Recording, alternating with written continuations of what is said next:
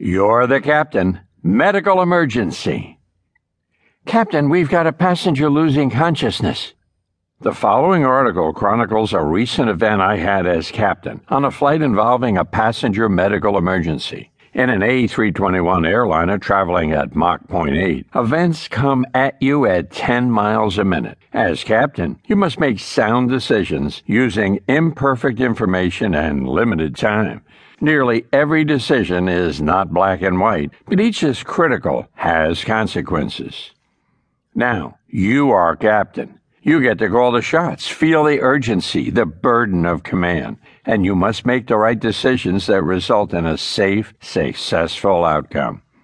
Ladies and gentlemen, this is your captain speaking. You begin, briefing the passengers over the ship's PA during the final stages of boarding. Welcome aboard Flight 312. We'll be cruising at an initial altitude of 32,000 feet. You expect Flight 312 to be routine. Pack 184 passengers, three shy of capacity, into your Airbus A321 and ship off from KCLT, Charlotte, North Carolina, to KPHX, Phoenix, Arizona. Three hours and 44 minutes of smooth sailing. On this leg, you act as both PIC, pilot in command, that is, captain, and PF, pilot flying. Your first officer is PM, or pilot monitoring. In other words, as PF, your sole job is to fly the airplane. As PM, your first officer manages the flight, that is, handles all radio calls and communication, updates the weather, and generally deals with whatever comes up.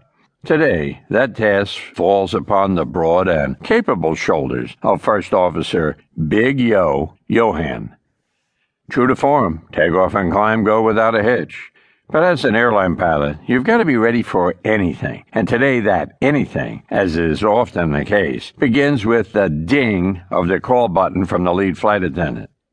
Domino's Pizza, Big Yo answers in typical smart aleck FOEs.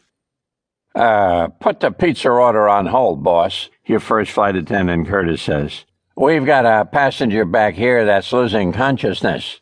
You perk up and trade alarm glances. The patient? Big asks.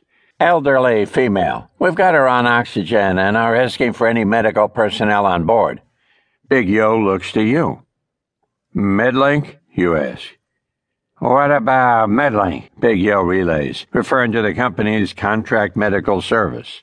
Nationwide, subscriber airlines have direct radio access to a medical doctor who can assess the situation and help with both medical and diversion decisions.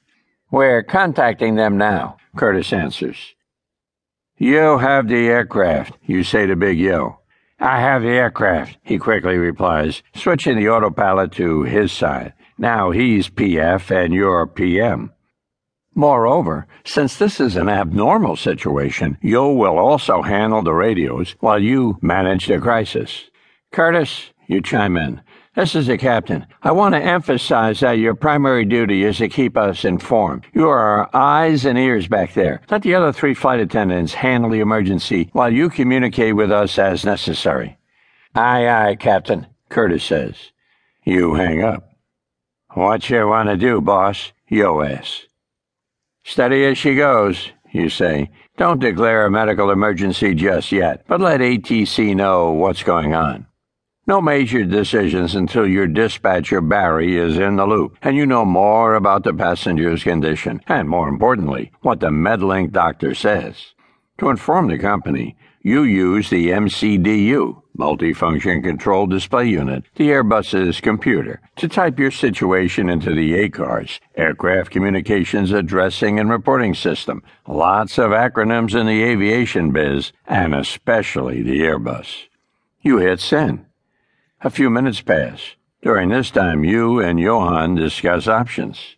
Memphis is dead ahead, but not much farther, if you make a hard right turn, is St. Louis,